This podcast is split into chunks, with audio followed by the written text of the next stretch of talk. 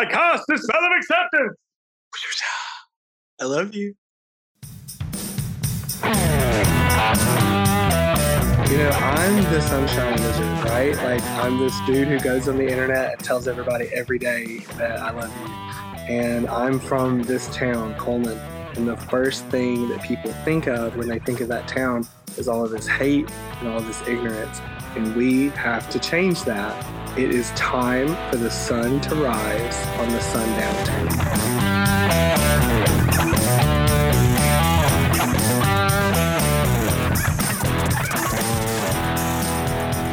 Alrighty, welcome in, kids. Oh, it's a this is a good show. This is a good show we got for you today. Alabama politics this week. Josh Moon and David Person. we are, as they would say, jam packed Yep. uh, with folks. Uh, you you will have very to listen to us very little um, because we have. Oh, we, we've got a we got a package in just a couple minutes. We're going to have uh, some guys who are organizing the Cullman uh, comes out rally. Yeah. Right. Yep. Okay.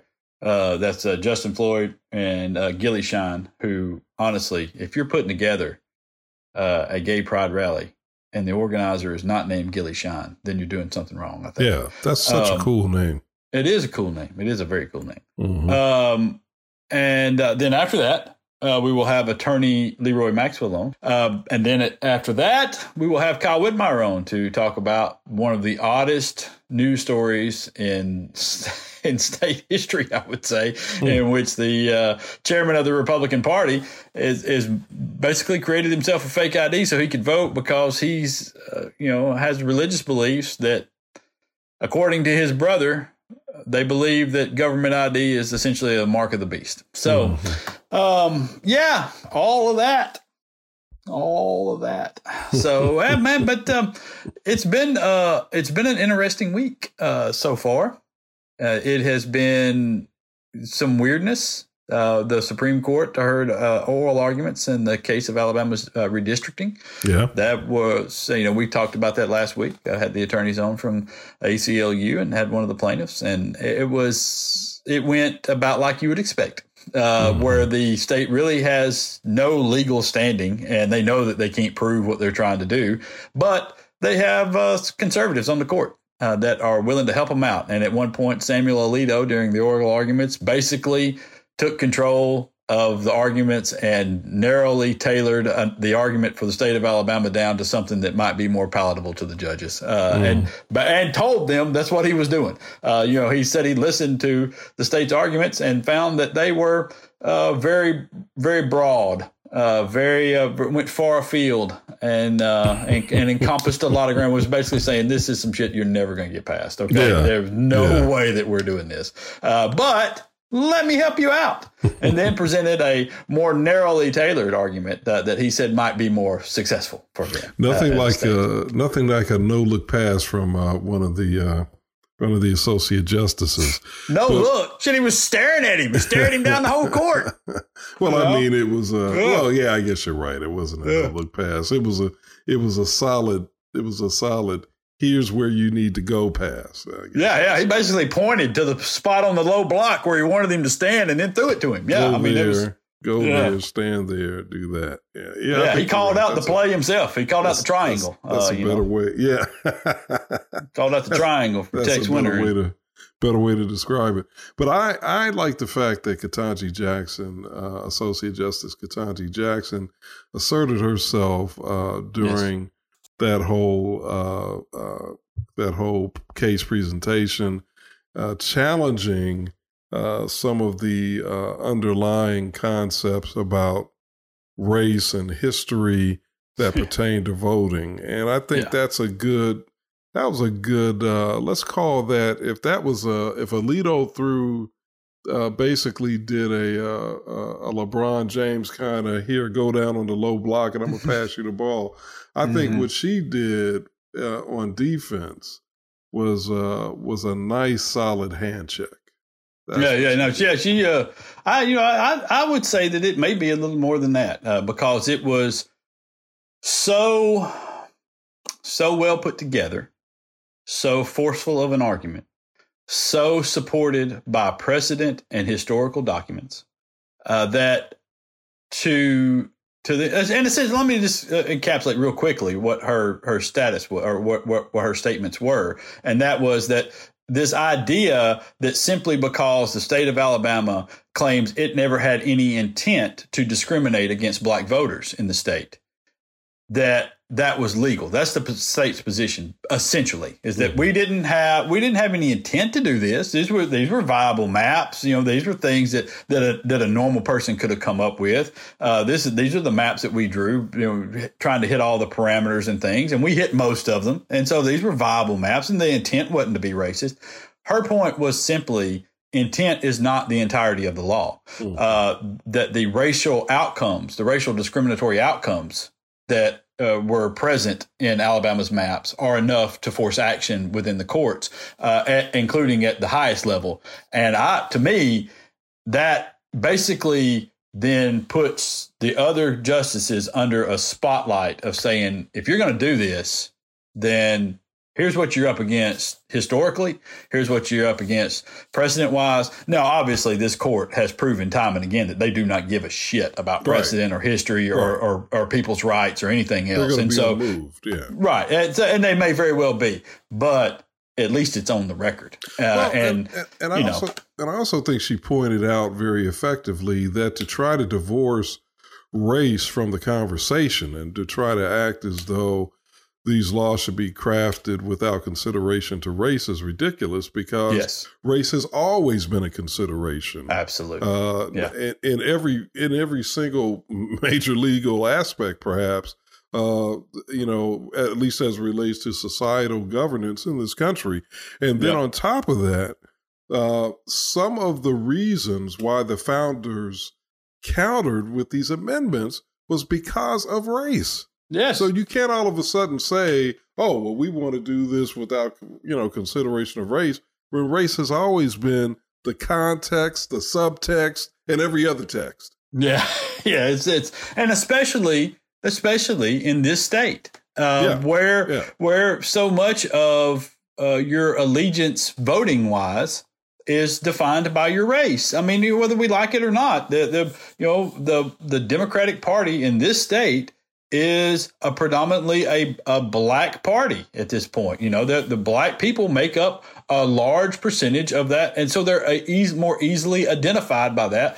And so I think that when you're, when you're talking about race in that context, it, we have made it very easy in the state of Alabama because so many white people, for whatever reason, whatever reason, mm-hmm. uh, have fled the, the Democratic Party. And so now you, you you can basically divide it up and conquer based upon on racial gerrymandering, and that's what they're doing, and that's just it's simply wrong. And let me just, for me personally, my ultimate outcome, uh, the my dream situation out of all this is that at some point we end up with an unbiased group of people who draw these lines uh, somebody who is uh, not a Democrat, not a Republican, who draw them up, and it pisses off everybody involved. It pisses off the Democrats, it pisses off the Republicans, and everybody. But they are fair maps that that rely upon you know certain benchmarks to be fair maps. And and I, I if we could do that, get to professors and to computer programs and algorithms, and just let them draw these maps up and stop this nonsense. I, I would be thrilled, and I would accept whatever outcomes come from that. So yeah, compromise. Everybody has to has to feel the pain. Yeah, yeah absolutely, yeah. absolutely. All right, let's see what. Let's uh let's let's get our guys in uh from uh uh from Cullman, Cullman comes out. Yeah. Cullman comes out and uh and and get them in here and we can uh, we'll we'll move forward with uh with talking to those guys and that is Gilly Shine. Yeah. Greatest name in in organizing ever. Um, yeah. and uh, and Justin Floyd. Guys, welcome in. Hey, thank you for having us, man. We appreciate it. Good to, good to have you guys with us. Gilly, uh, Josh and I were wondering, is that Gilly Shine? Is that your real name? It is my name. as far as the reality of it, I think it's very real. So yes. okay. Okay. So that's not as as we say in the black community. That ain't your government name, but that's your name. Yes, yes sir. It Okay. is not Yeah. my government name. that, that ain't what his mama called him. That ain't what his mama called him. Oh. Well, so, we- guys, Yeah. uh, how how's the organizing going? Man, it's yeah, fantastic. uh, Really? Things just it keeps uh it keeps progressing, just like I think any kind of good event does. But ultimately, this is going great. Cool. Oh, I, yeah. I read. I, I read. Obviously, I think everybody, you know, news, uh, the new towns, anyways. In Yeah, the- they've been the state, have uh, have read the stories about you know what kind of. Uh, I know there's been some controversy. There was a professor uh, there that wa- wanted wanted some other participants uh, to come out and, and to kind of stop the parade. And uh, has I, I can only assume that that has helped in some way uh, with, with that attention, uh, as bad as it was from her, that that had to draw a little bit of attention and maybe galvanize some people, right? I mean, I don't know if you've ever heard the expression, but haters pay my bills. you know, we had Uh, we had shared the event on my page and on Hassel and One's page, and we had some folks interested in it. But really, a turning point was when it was kind of shared by some other news sources um, without speaking to us. And it just kind of blew up from there. Um, Yeah. So, unfortunate that that's why it's gotten all the attention. But I mean, if it had to happen either way, you know, okay. so I'm a little bit of a nerd. I like Star Trek and whatnot, but uh, what's the Ferengi rule of acquisition 34? War is good for business. I don't know if anybody will get that, but Trekkies they'll they'll know. Mhm. Uh, So- yeah, so, oh, I'm sorry, Josh. Go ahead. no, no, go ahead, go ahead. So, um, I got to ask you a couple of questions that I think uh, may may smack of the obvious, but then maybe not. I don't know. Depends on people's reference points. Uh, so, first of all, let's start with this. Coming, Cullman comes out. That almost seems to suggest that um, that being part of the LGBTQ community in Cullman uh, may not be as easy uh, as uh, as open, perhaps, an experience as it might be in a larger city like Birmingham or Huntsville or Mobile. Is is that a correct assumption? a thousand percent. Why is that? Why, emphatic, why yes. is it difficult to be openly L- LGBTQ in Cullman? I mean, oh, go ahead, Justin. Uh, I guess uh, just for a really quick good example, and I don't know the dates of this. This is before I actually moved to Cullman. But uh, am, am I allowed to cuss on on this? Yeah, yeah, episode? yeah, sure. Yeah, go Okay. ahead. There was a sign posted up in Cullman for years, I believe decades. Please do your own research. Like I said, don't quote me on dates. But it said, "Do not let the sun shine on your black ass." Right, That's how much of a sundown town Cullman's history has been. right. So if they're willing to go that far with the black community, it's it's almost self-explanatory with the LGBTQ community. They're not supportive at all. So, have there been actual incidents of open discrimination or harassment or violence? I can't bring any to mind at the moment, but I'm pretty sure if you ask around a few people, they'll, they're going to give you a couple of stories. Mhm. I mean, I've been called a faggot a couple hundred times. Mm. Several times this week, actually. Wow. Yeah. The, uh, the Confederate flag is a very, very popular flag here in Cullman. Mhm. What, were you were y'all surprised by the by the backlash a little bit by this? I mean, because if I'm not mistaken, there, has was, was there a, a a parade previous, or a rally previously, or an attempt at a rally previously? There have been queer events in Cullman. Um, they haven't made like as much news. There hasn't been as much attention about them. Like I've furiously Googled to try to like find evidence of them, and like speaking to people in our community. Like I've met some folks who did organize those events, and I have spoken to them. Um, as far as like the backlash, uh, day one, uh, my co-organizer Matthew Sanford and I, you know, we're talking about this, and I was like, "Okay, buddy, listen, this is exactly what's going to happen." um, and I told him that, and I was like, "So if you're going to do this, you know, you got to live by the sword, you got to die by the sword. Like mm-hmm. we got to." Um, so I didn't necessarily plan on like the level of hate and backlash that we received, but I definitely knew it would happen. Mm-hmm. When, when you say that the the level of it, can, can you give me some examples of, of kind of what you're talking about?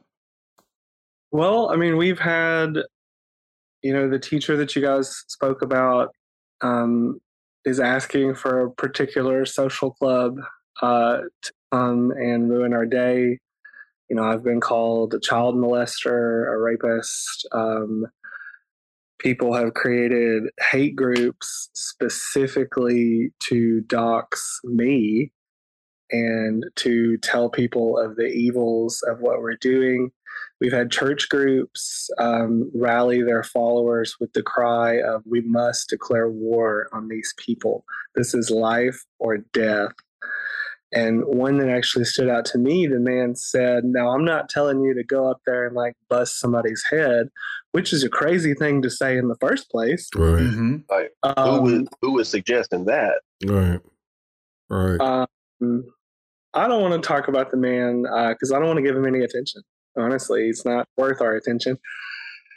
And it was so funny. Actually, we had a local church that was going to have a prayer event at the same venue as our event one week before, and it had been announced in one of the local newspapers about a week or so before it happened.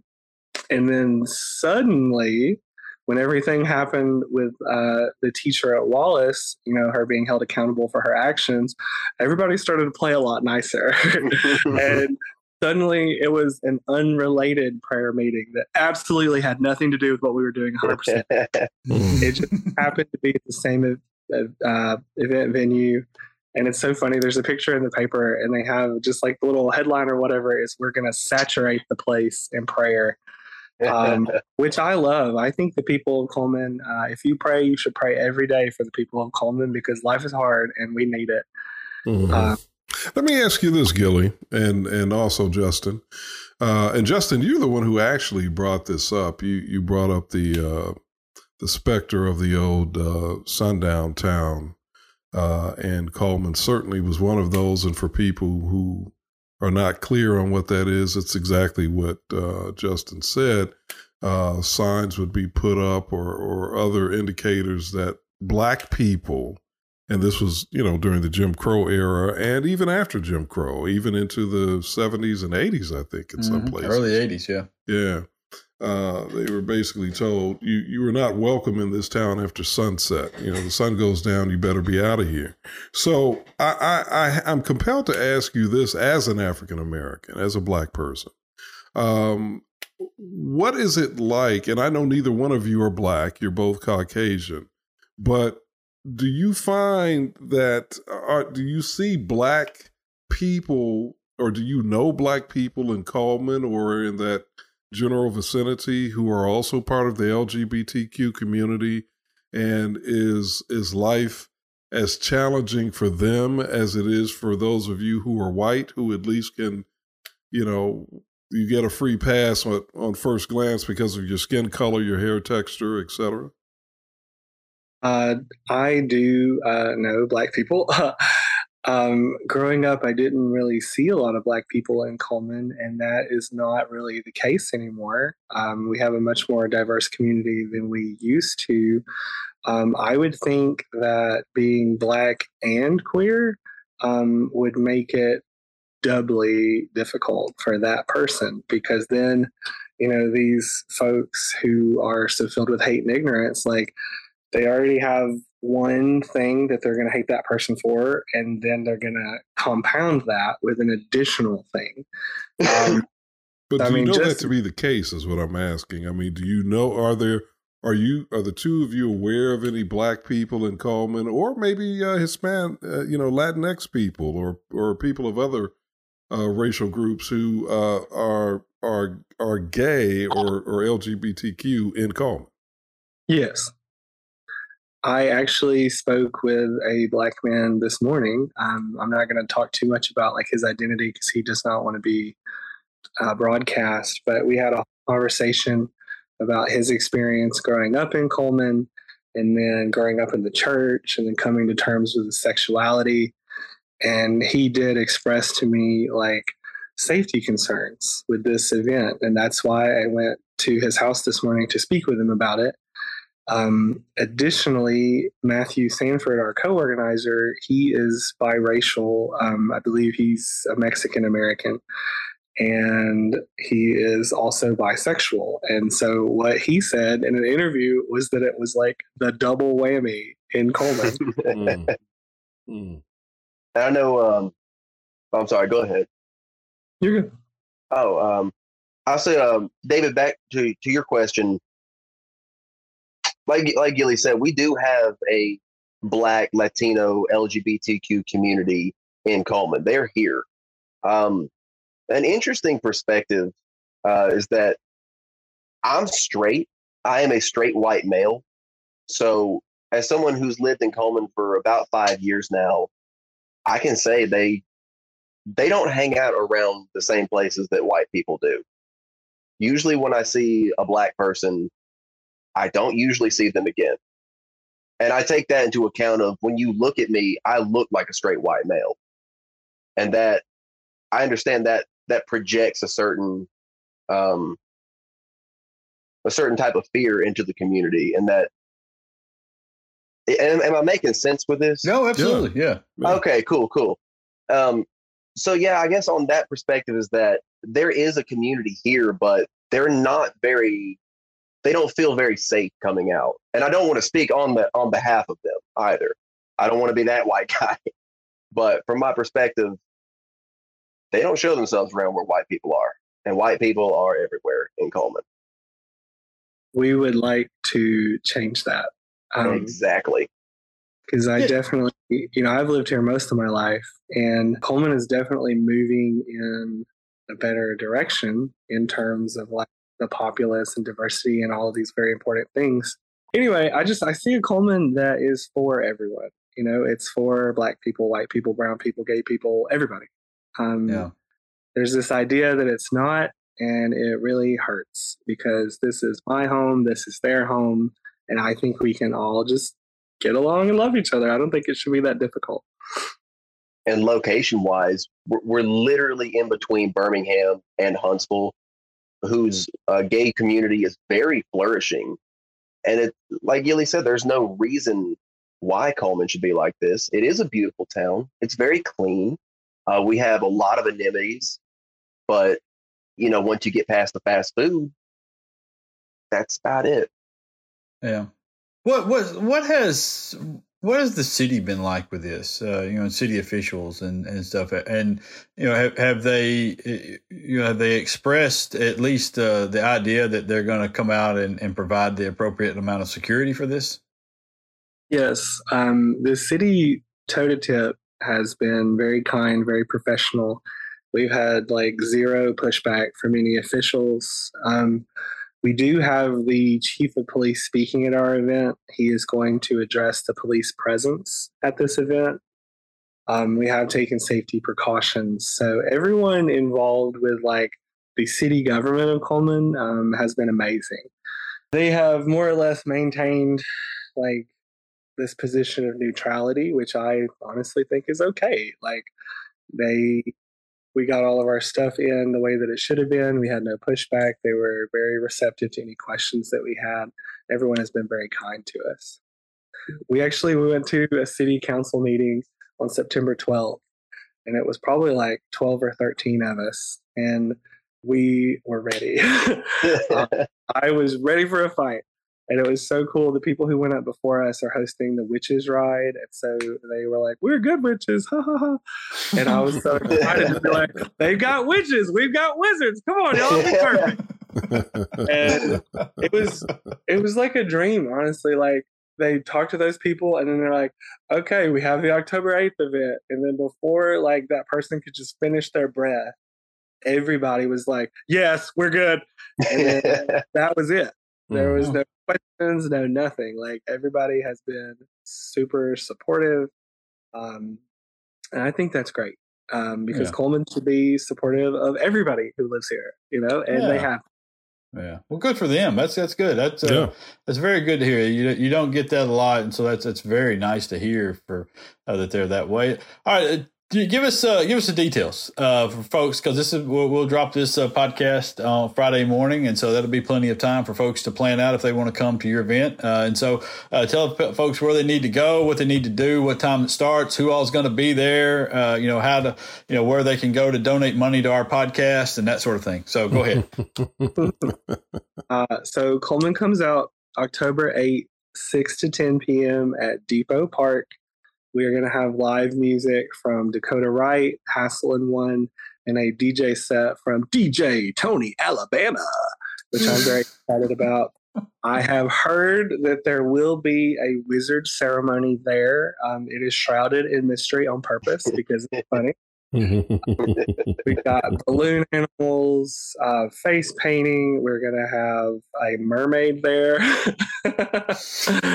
we the the event sponsors that we have and the people who are there that are present someone interviewed me about it and was like you know none of these things make sense together they're all very different but the thing that like connects everybody who's there is that we're from cullman you know, and mm-hmm. we're a tag group of survivors who are out here just trying to bring the community together. So again, that's October the 8th, just to be clear. That's mm-hmm. this Saturday. Saturday, yeah. And um and and I just wanted to ask one final question, guys. Why why now? What makes this the perfect time to do a major event like this? I don't know that. Oh, go ahead, Justin. Oh, that's um. I was going to say I think it really comes from uh, both Gilly and our Hassle and Ones, both of our continued effort outside. Uh, beforehand, we were just regular people but Gilly has made huge, huge uh, progress in TikTok. He's pretty much become a star, as far as I'm concerned. mm-hmm. and Haslin one, we've been we've been really pushing for about five years now. And you know, like five years ago, we wouldn't be able to do this. We're just four random guys, but we've um, tried to build more of a community, as Gilly has, and those two communities, I think at some point they merged, and that was a I really think that had a lot to do with the behind the scenes, like behind even our scenes of it. Mm. But uh, yeah, to, to answer the question of why now, it's probably because of that. I don't think that there's like a perfect time to do anything. I think that the best time to do something is right now. Um, it's never too late to start shining. It's never too late to start being active in your community and bringing people together. Um, we, Haslin one and I met a few months ago, instantly fell in love with each other, best friends forever. and I had tried to host a pride event earlier in June that didn't work out, and they wanted to host a queer prom, and together our dreams met in twain. Um, and I've been very fortunate to have like a large online platform. Uh, so I've been meeting just all kinds of amazing people every day and just seeing the things that they do in their community. And, you know, growing up here, everybody, the second they graduate from high school, they're like, okay, bye, I got to go. Hmm. and I don't want that. You know, like we have all these amazing people getting up and leaving because it's not safe to be here. They can't be themselves. And so all of that creativity and diversity and ingenuity and magic goes to other places. Um, so when I travel to these like big cities and I see everybody like together in harmony, just being themselves and having a blast, most of the time I'm like, oh, I want to move there. But the last time that I saw it, I was like, oh, I want Cullman to be this place. You know, I mm-hmm. want everybody to be able to be themselves and be who they are and do fun things. We, you know, we have to have things here other than drinking and fighting and hanging out in the Walmart parking lot. You know, like there's got to be something to do in Cullman. There's been so many references about the Walmart parking lot because there's literally all there is to do. It's the Wow. rallying Oh cry of bored youth. Like there's literally nothing to do. And you know, when I was a kid, when Matthew and Justin, when we were all kids, you know, like wasn't a whole lot to do but get into trouble. And I think it's better to like have these spaces for people to do these things and be themselves because that's fun. And I don't know, it's cool to have big parties with all your friends. Yeah, no. Uh, Listen, yeah, look, guys, I, I I hope y'all have a ton of success. Uh, I really, really do, uh, and I hope this this changes things uh, for uh, for Cullman going forward. Because I think you're right; it's a nice little town. Um, it's uh, you know it's got a reputation, and and things like this help you kind of get past that uh, uh, the the checkered past that you have. Um, and so and and no matter what happens, you've met, you're going to end up making life a little bit better for some kids that you know that are that are younger and that are coming along, and some folks that are just trying to live their lives and um, and, and be safe and be happy. And uh, and for everybody who is against that, you know, maybe shut up. Uh, so, Basically. Maybe. I did want to say, did want to say one more thing real quick. sure. if I could just get up on my little soapbox real quick. Um, you know, I'm the sunshine wizard, right? Like I'm this dude who goes on the internet and tells everybody every day that I love you. And I'm from this town, Cullman. And the first thing that people think of when they think of that town is all of this hate and all of this ignorance. And we have to change that. It is time for the sun to rise on the sundown town. Oh, Beautiful. Like Beautiful. is. I like Hey, y'all that. should- hey, you should print up T-shirts with that on there and sell them. Mhm. Buddy, it's in the works. there you go. About it. It's, There you go. Listen, just like and just send whatever whatever you feel like I should get for that idea. Just send it right to me. Whatever. I mean, it's fine. It's fine. It doesn't have to be much. Doesn't have to be much. I got fine. you. I've never Yeah. afraid to talk business. All right, that, that is uh, Gilly Shine, Justin Floyd, uh, and and y'all go out. Cullman comes out uh, this this Saturday, and uh, if you can make it by, uh, I, I think they would certainly welcome you, obviously, uh, and I, I know they would appreciate it as well. All right, we're going to slide out of here. It's uh, Alabama politics this week. We'll be back in just a minute.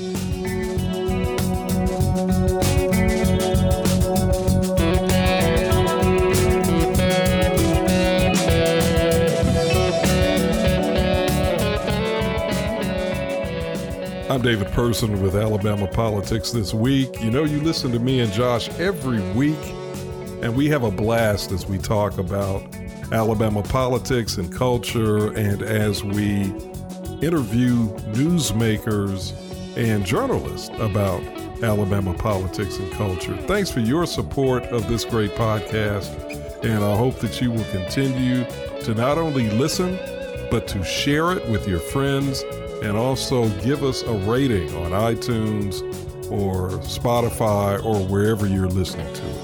Thanks a lot.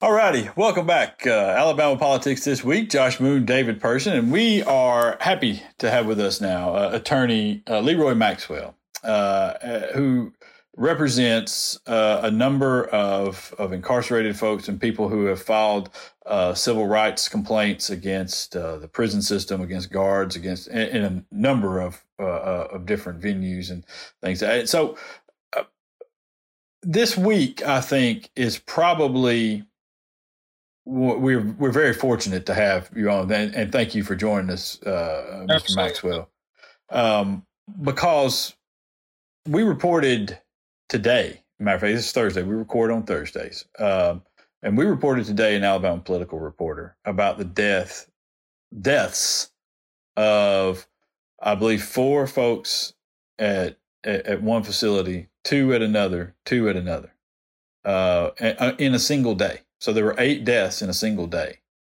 And this is a routine problem for our Department of Corrections, uh, along with the claims of abuse that were so shocking that the Trump DOJ came in uh, and and filed suit against the state of Alabama and the way that it was treating its its incarcerated people. Uh, I, I guess in doing this kind of work, obviously there's no shortage of clients, but is it worse now than you've ever seen?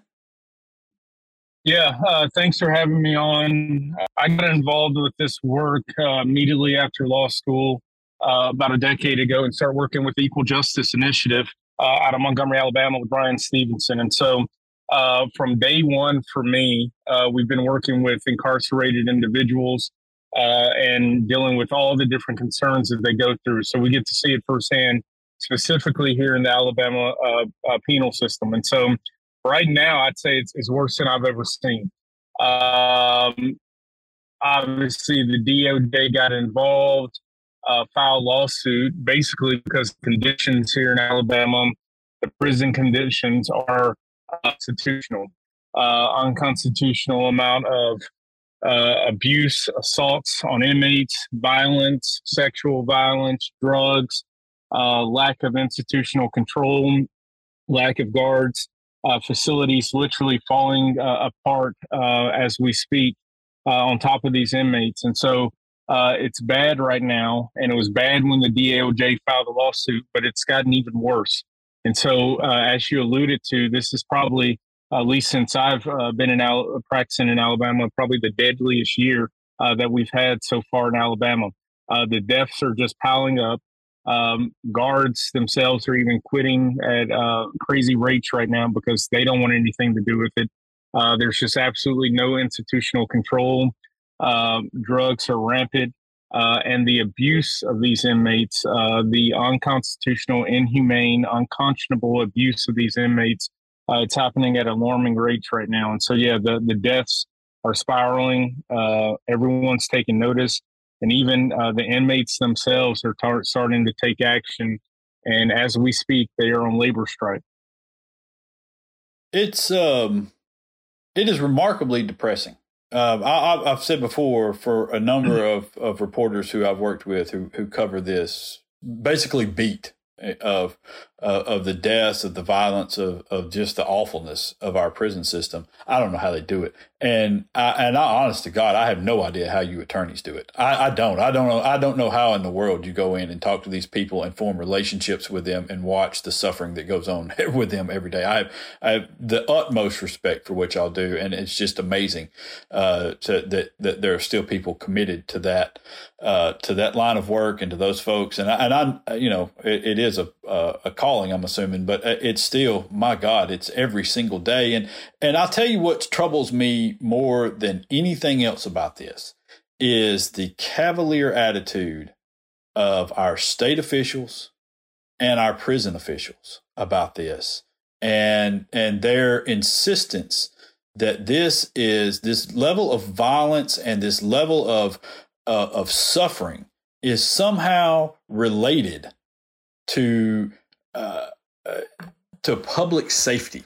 They say it all the time. This is a public safety issue, and we're going to stand for public safety first and foremost. And you watch what's happening here, and how in the world anybody could call this public safety is beyond me. I, I, I just what yeah. I know you deal with these folks on a daily basis. What is it? The, what are the attitudes when you talk to them? What are the attitudes that you get back from the people in charge of these prisons? Yeah, so we're we're in contact with them every day, um, and uh, as you alluded to earlier, they're uh, actually they're just not they're actually not enough of us lawyers uh, that are involved with it. Um, you know, this past year, uh, the graduating class of the local law school in uh, Birmingham, uh, Cumberland Law School out of Samford, in the top thirty percent of their class, there was only one individual uh, that went into work with civil rights and post conviction, and we hired her. Uh, only one, and so it's just not enough lawyers, especially skilled, talented lawyers, uh, to get involved with this. And so, for us, uh, the complaints, the issues from families, from inmates, uh, are just numerous. It, it, it never ends. It's um, uh, you have to as attorneys involved it with it some days you just have to step away put your phone down put your computer down and take a breath because it's endless. Uh, if we wanted to, uh, there would be an individual that we could talk to every single second of the day who's suffering through some sort of inhumane treatment, who hasn't gotten their medication, uh, uh who uh, received surgeries, told doctors told them they have to do X, Y, and Z, and the the prison has completely refused to abide by uh, hospital recommendations and orders.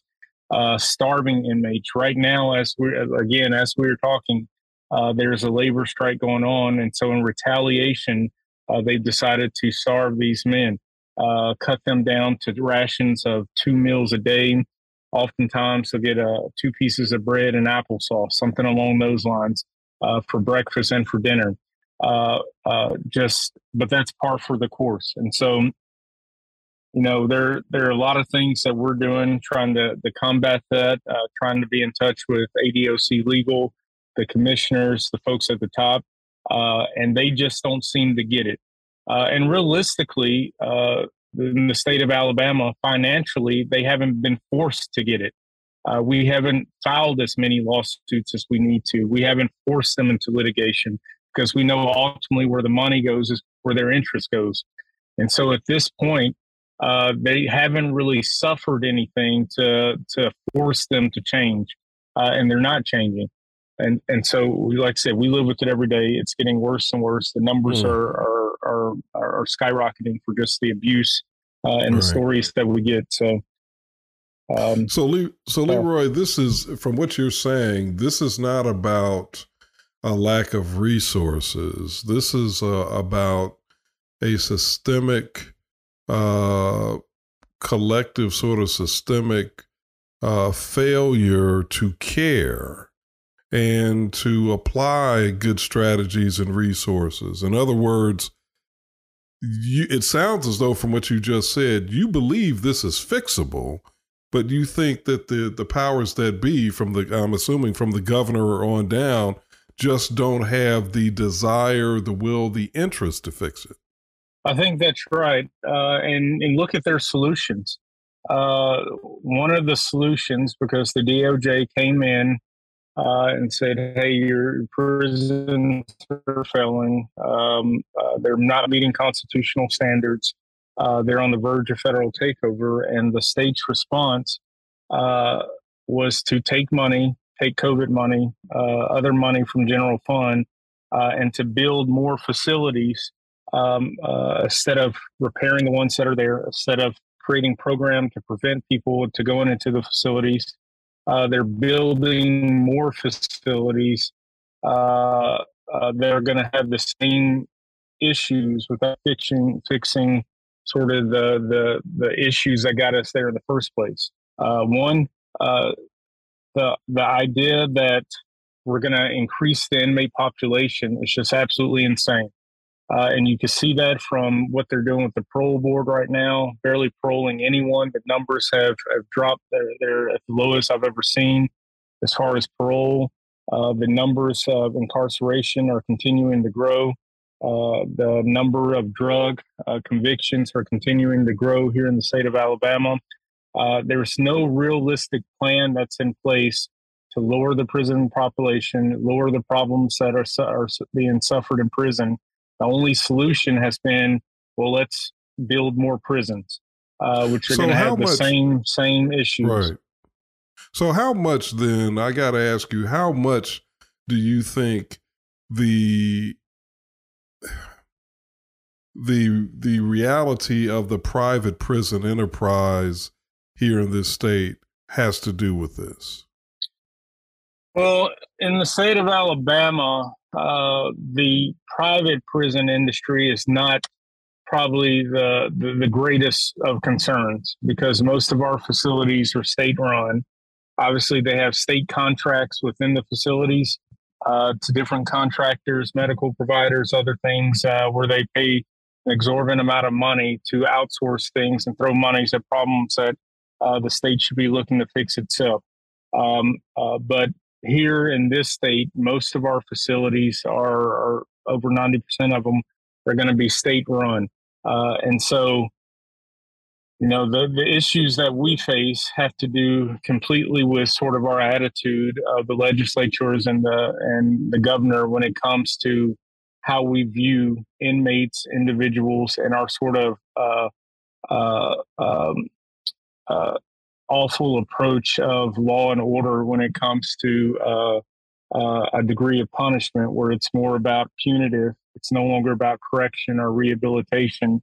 Uh, it's just about how can we house as many individuals in as many prisons as we can uh, in different counties um, for uh, different legislatures or uh, one obviously prisons in their counties because of the revenue that it produces, uh, because of the the folks that uh, the job opportunities it produces. Uh, so the focus thus far has been appease as many legislatures as possible and build as many prisons in their counties.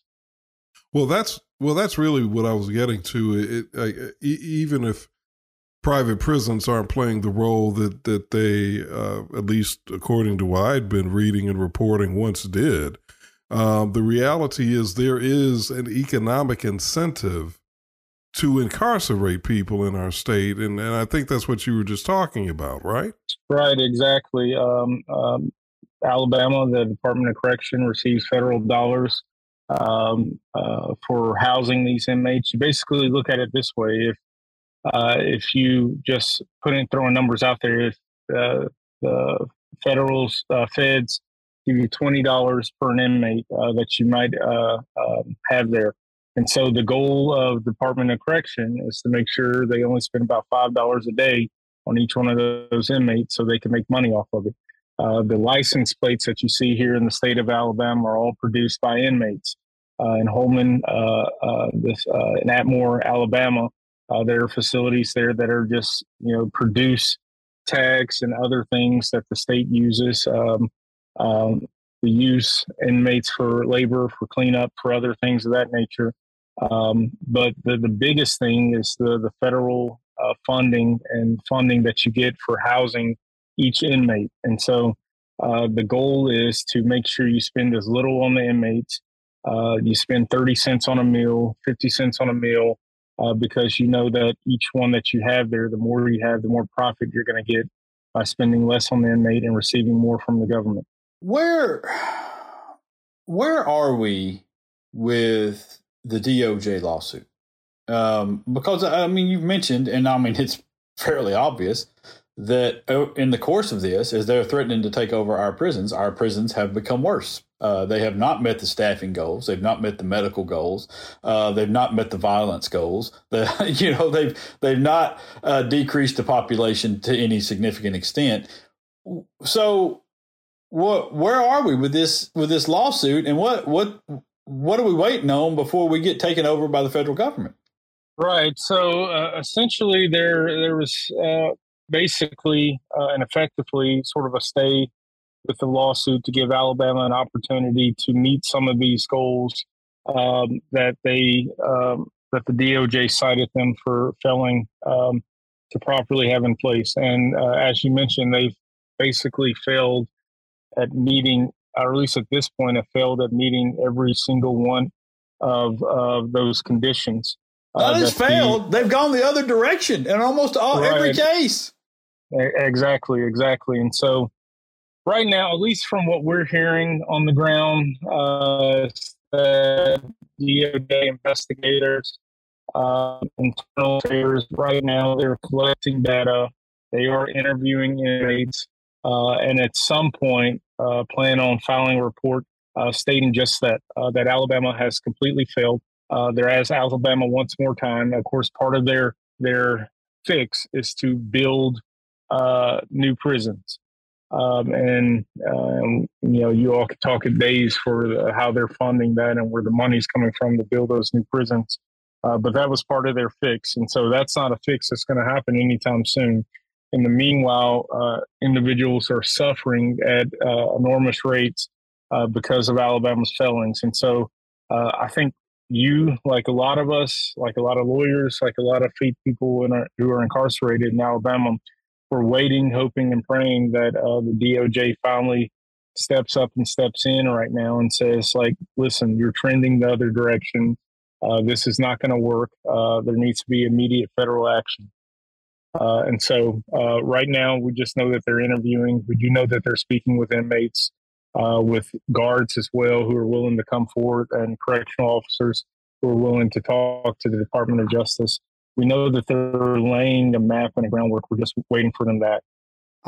yeah, it's uh, you know the even their fix, even their their solution that they're presenting out here, it's it's going to house it, it, it houses fewer prisoners. I mean, it, it, it doesn't it nothing makes sense. It, but if if the average person out here listening to this wants to do something to help to to to in to to some way uh, ease suffering or you know help to to bring an end to to the the overwhelming problems that are out there or to just get people to move and and do something to do their jobs.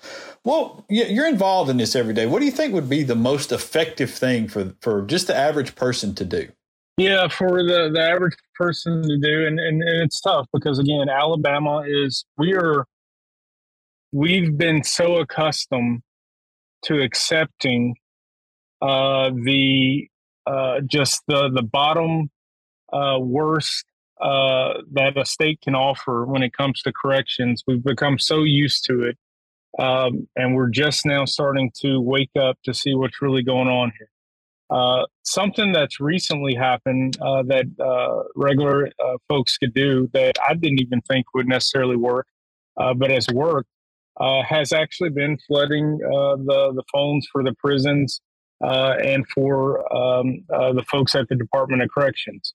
Uh, it is actually working. Uh, when we speak with ADOC Legal, when we speak with wardens, when we're scheduling our prison visits, our uh, drafting or sending uh, complaints about failure to meet medical conditions or deliberate indifference, um, we're often hearing that yeah, we're being flooded by phone calls and we're having to take action. People are starting to share posts. People are putting highlights on this. We have individuals who haven't seen doctors in years all of a sudden because individuals start calling the nursing board, the medical board here in the state of Alabama, reporting what's going on in these prisons. All of a sudden, we have clients that are being seen by, and treated by uh, uh, medical providers uh, just because there was a flooding of the phone calls that got folks and got their attention. Uh, and so I think just the awareness, sharing posts, um, um, uh, and continuing the conversation has been something that Alabama just hasn't been used to at all. And so, uh, anytime you can get on the phone, especially if it's a medical situation, call the nursing board, call the medical board, call the commissioner's office, office if it's a uh, if it's a uh, facility condition. We're in the process right now of filing some ADA claims. That's American Disability Act because there are inmates in these facilities who are wheelchair bound, uh, who have to crawl on the floors in the bathrooms to be able to get to stalls. There's no accessibility for showers. It's just, it's absolutely disgusting. Um, uh, but uh, the attention is starting to be brought phones, for better or for worse, are in facilities. We're able to see these videos. Uh, and now people uh, and lawyers like myself are starting to get involved uh, for bet for the better. Well, and I, and that's I would encourage everybody to do that, and um, yeah. and, and I'll do that as well. Um, and I, you know, uh, listen, I'm going to say again before we before we have to let you go, I, it's uh, I really appreciate what you do. Uh, it, cannot be easy. Uh, I know. I know. There's got to be nightmare inducing, uh, and you know, and and I chuckle not because it's funny, but because I just can't imagine it. Uh, you know, and it's so. So thank you for spending some time with us and trying to shed some light on this, uh, and and and to let people know kind of what actually is ha- taking place in these uh, prisons, and and thank you for what you do. Yeah. Yeah. Absolutely. No. Thank you all for having me on. And I just want to say that uh, I think it's important for everyone to understand sort of why we're in this position. This isn't something that happened overnight. Uh, this is just as much as, as, as it's an Alabama problem, it's an America problem as well. You know, and when slavery ended, we had 30, 40 million individuals in this country, black folks in this country, that the country didn't know what to do. Uh, the United States wasn't always this way when it came to punishment. It looked a whole lot like a lot of other white Western nations, uh, where uh, the the concept of sentencing someone to die in prison for a drug charge or for an unintentional homicide was just unconscionable. It's something that never happened. But all of a sudden, we had all these people, and the the country had to figure out what to do with them. And that's when they started being harsh on crime. Mm. And then you saw it through the black codes, through Jim Crow, through the war mm. on drugs, through uh, super predators and children, uh, where they targeted certain areas and neighborhoods, and our prison population blew up, and it started filling up with folks who, for the most part, uh, legislatures and, and, voters just don't care about black people. Yeah. Uh, and that's what happened. And so they got away with so long for treating this population so poorly. Uh, and so this isn't an overnight problem. Uh, and understand that race has a big component to do with it. If the court system, if the DAs, if the federal uh, feds wanted to go in there and bust drugs, they could go into Alabama, Auburn, any Ole Miss, any college, any dorm, and they could be much more successful than they would uh, in neighborhoods and black communities. Uh, but they choose uh, to go into certain areas, uh, and we turn a blind eye to them, and they are now suffering in this uh, systemic system that we're in. And so uh, we just need, yeah. need people to understand why we're in this situation to help fight it.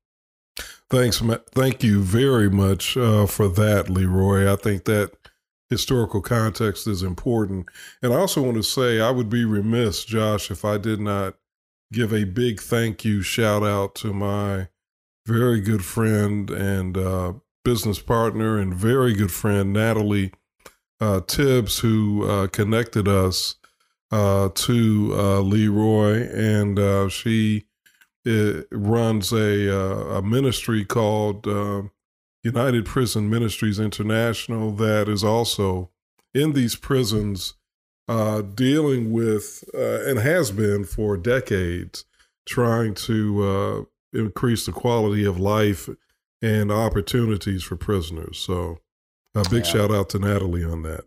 Yeah, and uh, absolutely, and and again, uh, uh, thank you, uh, Mr. Maxwell. It's Leroy Maxwell, and uh, it's uh, honestly, I, I, don't know how they do what they do, but mm-hmm. I just mm-hmm. appreciate the fact that they do it. Um, I really do, and and I know a lot of other people out there do as well. So, all right, let's uh let's slide out of here. We come back. Uh, we're going to get uh, Kyle Whitmire from AL.com on to, to talk about uh, fake uh, voting IDs uh, for a little while. Uh, so, yeah, it's one thing after another around here. Mm. Alabama politics this week. Back in a minute.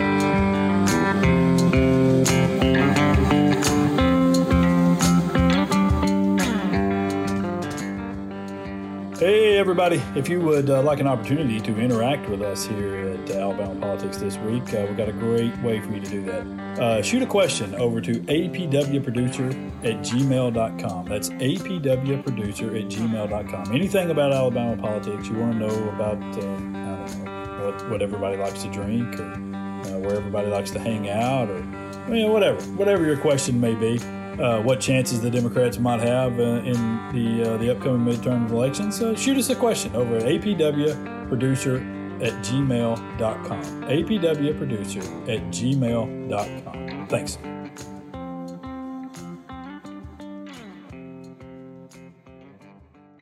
Alrighty, welcome back. Alabama Politics this week. Josh Moon, David Person. Uh, you know, and, and normally at this particular portion of the show, we would come back. We would wrap up whatever was said by the guest uh, in the previous segment. Then we would talk for a second, give you a right wing nut, and then we would jabber about the right wing nut for a little while. Today, we're going to be a little different. Uh, so what we're going right. to do is we're going to tell you that the right wing nut is John Wahl, who's the chairman of the mm-hmm. Republican Party.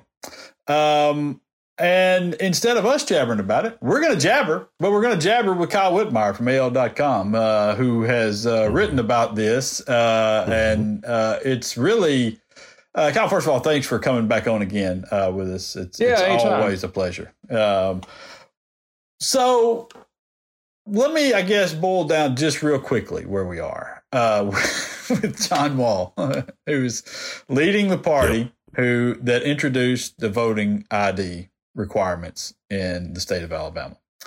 Uh, this gentleman, who is very mysterious, uh, from Athens, Limestone County area, is chairman of the Republican Party, and he is uh, holds religious beliefs that frown upon, I guess, is a polite way to put it, frown upon having your picture taking and pl- taken and placed on a government ID.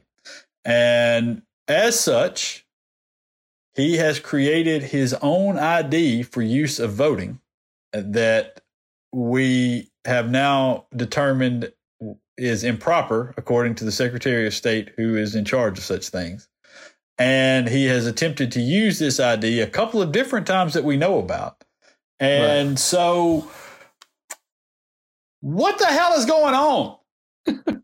well, let me let me work through some of the nuances of it. So, I, I came upon this story earlier this summer uh, when someone sent me, or several someone sent me, this Facebook post by this Limestone County, former Limestone County poll worker, guy named Clyde Martin, saying, you know, have you have you seen what this guy is saying?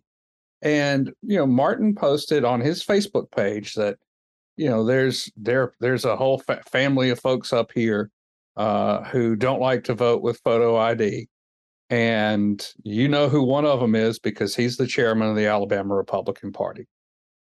Well, that got my attention, and you know, I, I hunted Mr. Martin down. Uh, you know, took me a couple days to find a, a, a, good number. It used to be that we had phone books that were great. Now you got to find someone's cell phone number, and it's hard. uh, but I got him on the phone. You know, the first thing out of his mouth is says, "I'm a Republican." Said, "Okay." You know, I've I've met a few of those. Yeah.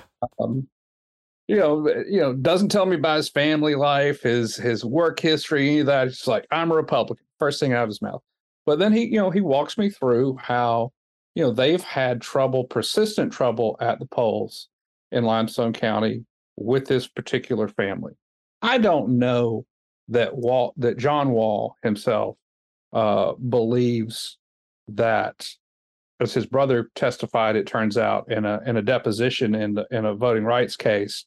Uh, I don't know that he believes that voter ID is the mark of the beast, but there's certainly members of his family who believe that what they call biometric identification, which is basically any sort of measurement of life, um, including using you know your picture for facial ID, is you know the mark of the beast foretold in Revelation, and so they have a problem with it, so they don't do it, and they don't do a lot of things, including like having social security numbers, um, and you know this has made voting a problem for them since this voter ID law uh, was enacted. Now, I certainly have very different religious beliefs than some of the Wahl family members, but that's you know that's up to them.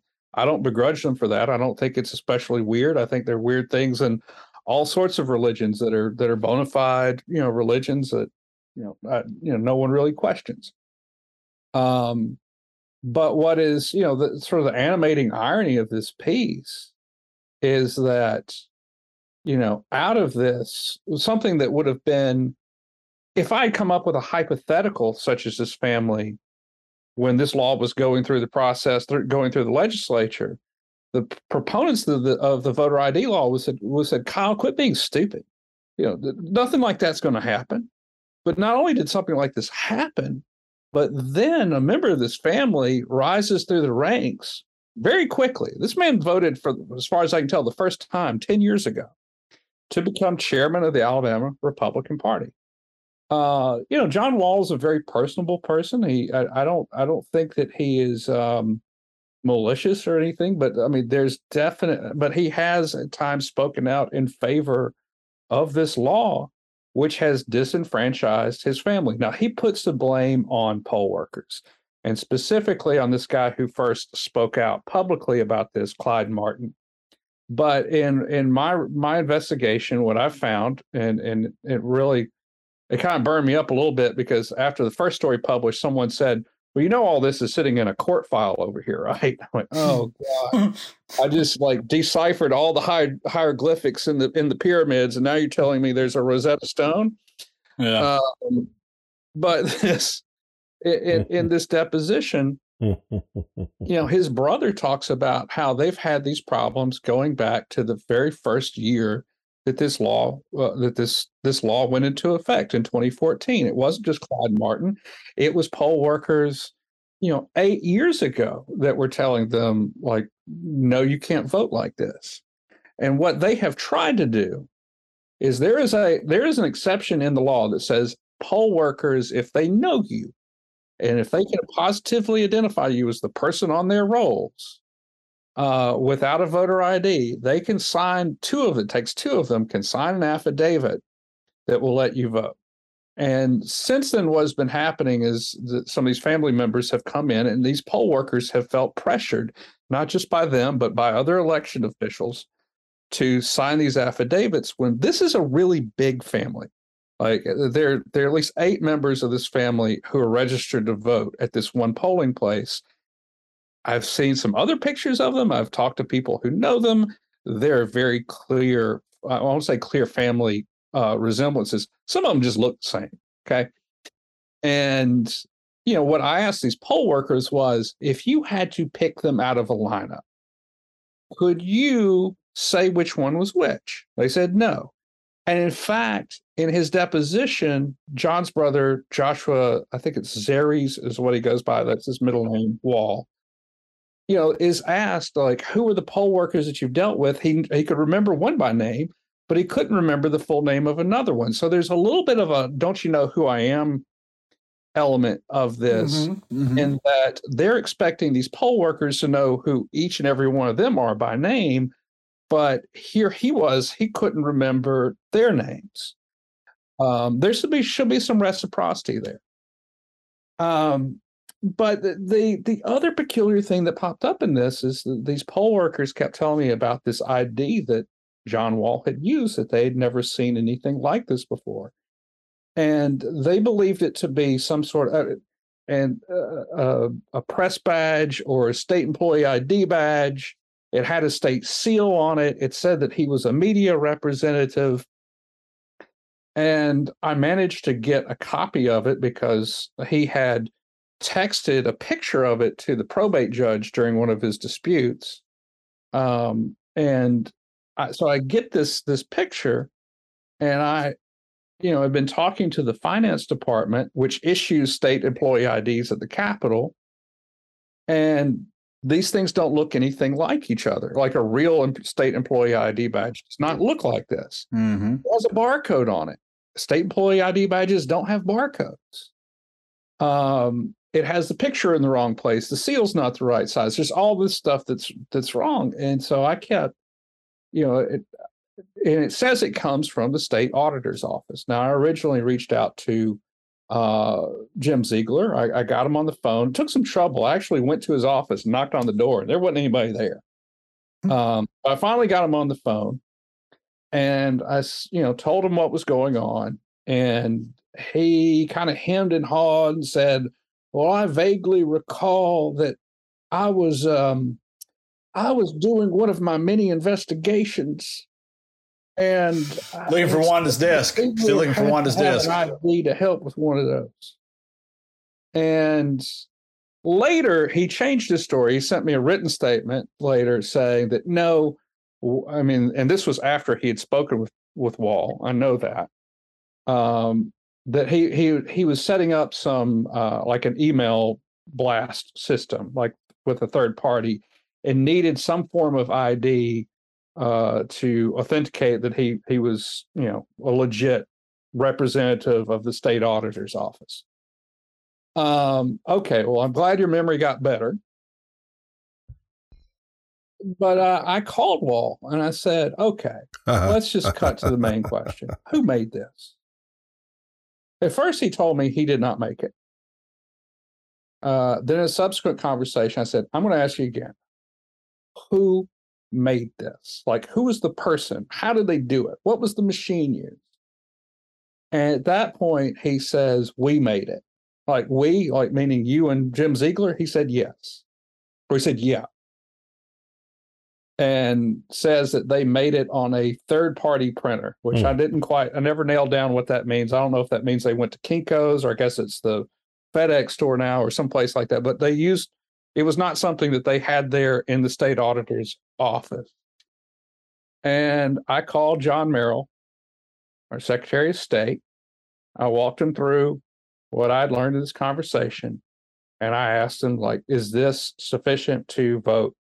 And he said, no, it is not a satisfactory ID or valid uh, ID, voter ID under, and he cited the the the the code section from the Alabama law, which I can't recall off the top of my head.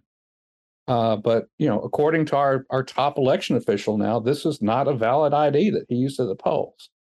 Now, John Wahl says that the first time he used this ID, he says he has a driver's license.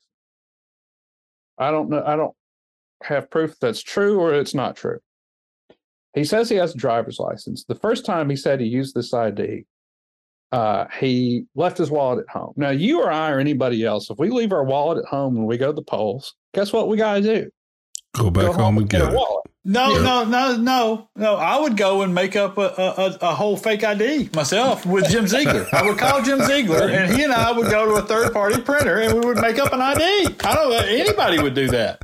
But he says he says he had this in his laptop bag, and he used that that time because it was convenient to him. And look, I can see a scenario where, all right, maybe something like that happens, and you just really don't want to go home. It's a long trip or something. Fine. But he went back this last election cycle and voted with it again. And I talked to him. I said, "Why did you?" you know, I, we've asked him, why did you use this the second time? And he said that he, you know, he felt like they were being harassed or bullied and he wanted to make a point. But he didn't, so, so by his own admission there, he really didn't have to vote with this thing the second time. Like he ostensibly had a, a you know, a, a regular, typical old driver's license in his pocket. He could have shown him that.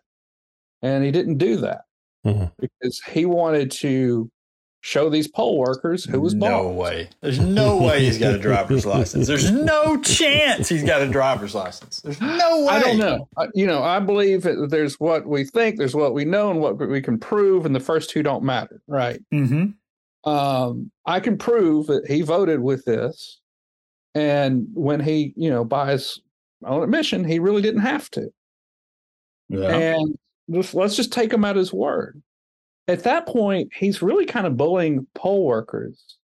And these poll workers, who he has been attacking throughout this story as I've reported out, were well within reason to be suspicious of this ID, even after, you know, the, the probate judge looked at a picture of it and said, okay, you can vote with that. We now know this ID was not a sufficient form of photo ID for voting. So, I mean, it has been a long, strange trip, you know, and and once again, we're in one of these positions, and you know, not quite as nutty as what's going on over in Georgia with Herschel Walker, but where you have a Republican Party official who has done things that, if the head of the Democratic Party had done it, there would be a grand jury investigation going on right now Mhm. if they weren't already in handcuffs. But you've got a lot of officials who are just sitting around twiddling their thumbs. And, and look, I've talked to a lot of Republican uh, Republicans on you know on background. They're furious about this. They're angry about it.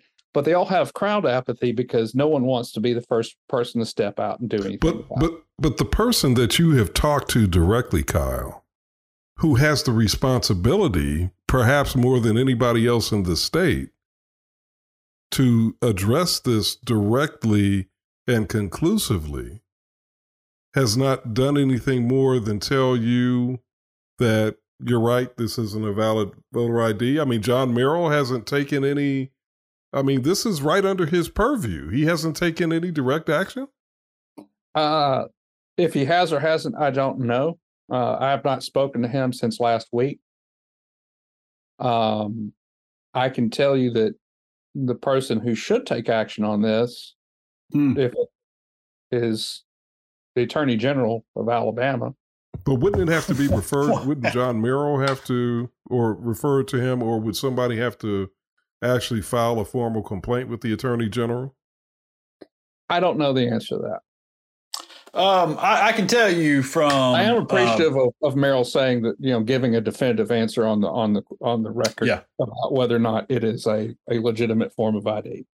Yeah, He I, I, I can tell you that from, both sides of his mouth, but he did not. But it seems like to me, having said that to you, that should then precipitate action. He might have to. yeah, I, I, think I know that that's what the, the typical line in this, because I know when I called him about some things that were happening uh, in Greene County with some you know gambling establishments over there.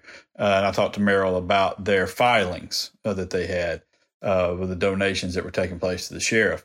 Um, he told me that what they did was investigate these allegations and that they had investigated what I had sent them and then they had now got to the point where it was time to pass it along to the other authorities. And so one of the authorities that they had passed it along to was the Attorney General's office. The other one was the IRS. But yeah, it, it would seem as though now that he has identified this person as voting with an illegal or an improper identification, and seemingly stating in your uh, in your column or in your interviews with him, uh, seemingly stating that he did so knowing that this was a problem and this was an issue and knowing that he had basically created this thing, um, that would seem to be an admission of some level of voter fraud.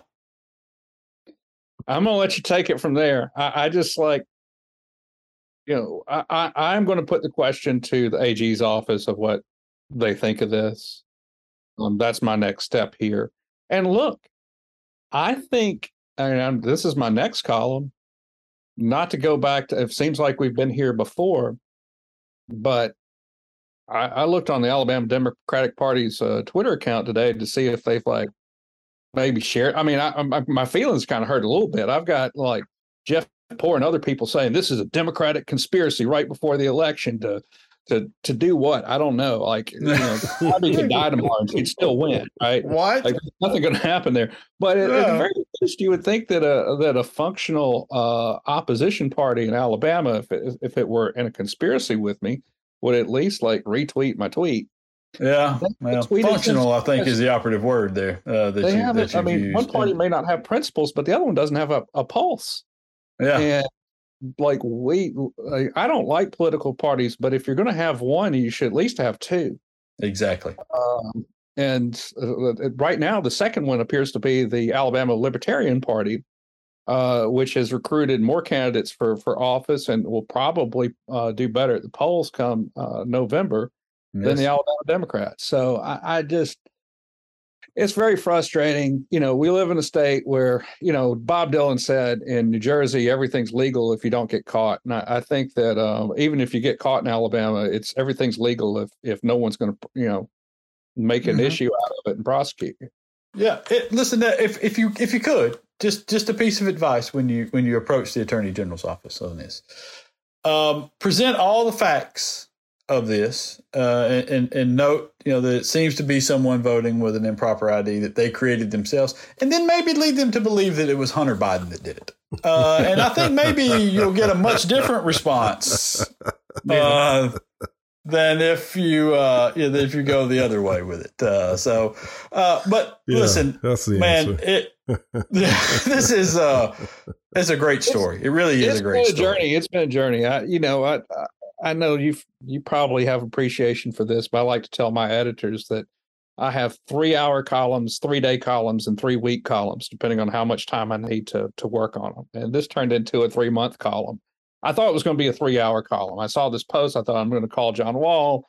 Mm-hmm. We're going to have a discussion, and I'm going to bang out something for tomorrow morning. And it just got deeper and deeper and deeper, and it, it I mean, there are avenues of this story that I still haven't really explored yet.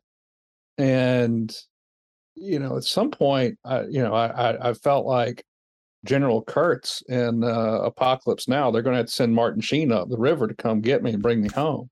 Uh, yeah, it, it's a, you know, it's, it's a strange journey, man. It yeah, and, I, and look, you know, I, I, I do take issue with some of the things that John Wahl has said and other other media outlets because we have been over backwards. To be fair to him, we held this story for uh, the first story for a week because he was on vacation. He, what he told me, what he was going to the Arctic Circle uh, on vacation, and pleaded with me that we could we hold the story so that you know we could, he would have an opportunity because I was like we got to the point where like okay we're about to hit publish on this. This is your last chance to comment. And he he you know begged for us to hold the story. And I said you know my, I went to my editor so what do we do with this? Uh, or I, I told him the story and my editor asked me what do we, what do I want to do? And I said let's hold it and you know, give him an opportunity to, to comment and talk. Um, we've been fair to him. We've been more than fair to him. And um, you know, he's he, he's trying to say that I'm, you know, being cruel to his family and you know, this is just a democratic hit job. Um, he dug this hole himself. Mm-hmm. Clearly. Yeah. That's uh that's that's hundred percent true. And uh, you know, it, uh, it yeah, it's a it's a shame that they've put themselves in this uh in this position because of really a stupid political idea um, and it, and that's the voter ID law that we have, and and and refusing to take exceptions uh, for this uh, or, or, allow exemptions within the law for uh, for for certain religious uh, aspects, or just or hell, just leaving the law the way that it was because it was working fine beforehand. You know, we didn't have any fraud then, uh, or not any fraud that we're now stamping out because of this voter ID law. So, but it, it, you're right. It's it's something that they clearly have these beliefs he wanted to do this. These things don't align, and now he's mad that somebody's pointing it out. And that's all that there is to it. Well, I don't, you know, I think John Wahl's family should be able to vote like everybody else. And if they have a religious objection, a true religious objection, I'm not talking about the the type of folks who are like, I I, don't, I have a religious objection to vaccines now. Mm-hmm. Uh, but one that they've had a long-standing belief, and it it does appear that this is this is genuine on their part. Right. Um, the law should not prevent them from voting, uh, and uh, you know it's sad and it's it's really tragic that that's happened to them. But who do they have to blame? Yeah. Yeah. And it seems that if John Wahl understood that this was a problem, as chairman of the Alabama Republican Party, he might have been able to do something about it. Instead, when that law was upheld in the 11th Circuit, the Republican Party put out a tweet celebrating it, and John Wahl hit retweet. And he has defended that law since. Yeah. And instead of following the law that he retweeted and was apparently proud of, he created a fake ID. So, uh, you know, all right. We're gonna we're gonna let you get out of here. Uh, I really appreciate you doing this and, and coming on and, and kind of breaking this down for us uh, again. And uh, we'll uh, we'll we'll follow along and uh, and send everybody we can your way uh, to help them follow along with this just craziness again. All and, right, and, I think, okay. and I think the next time we have Kyle on, we need to get his firsthand account of his first ever U.S. Supreme Court experience. Oh yes, I, I will. I, one thing about that is I was uh, in the press room at the at the Supreme Court on Tuesday, and you know you have visiting press, and you know everybody sort of is chit chatting while we're waiting and introducing themselves, and suddenly a head pops up and someone says, "Did you write that story about the guy with the ID?" And I was like, "Yes." yes, I did. And then like everybody's like, oh my God, that was a great story. And like everybody except apparently Nina Totenberg had read the story there. Mm. Right. So suddenly I'm explaining to Nina Totenberg, this NPR reporter whose voice I've heard a hundred times. Right. Weird, like the whole John Wahl saga. But this is like the country is paying attention to this. This story has reached well outside of Alabama. Alabama is being seen here. And, um, you know, just you know, it's it's not going to go away. Yeah, and as usual, in a fantastic light. And, oh, it's uh, it's always the best, always the best. All righty, that's uh, Kyle Whitmire. We appreciate it, man. Uh, yeah, we'll uh, we'll get you back on soon. Uh, you know, whenever you have time, we love to have it. We love to have the conversations. It's uh, always interesting, always great. Thanks, and uh, yeah, yeah, y'all, check him out uh, al.com uh, and uh, it just you know Google up the opinions over there. It they're they're they're always something special.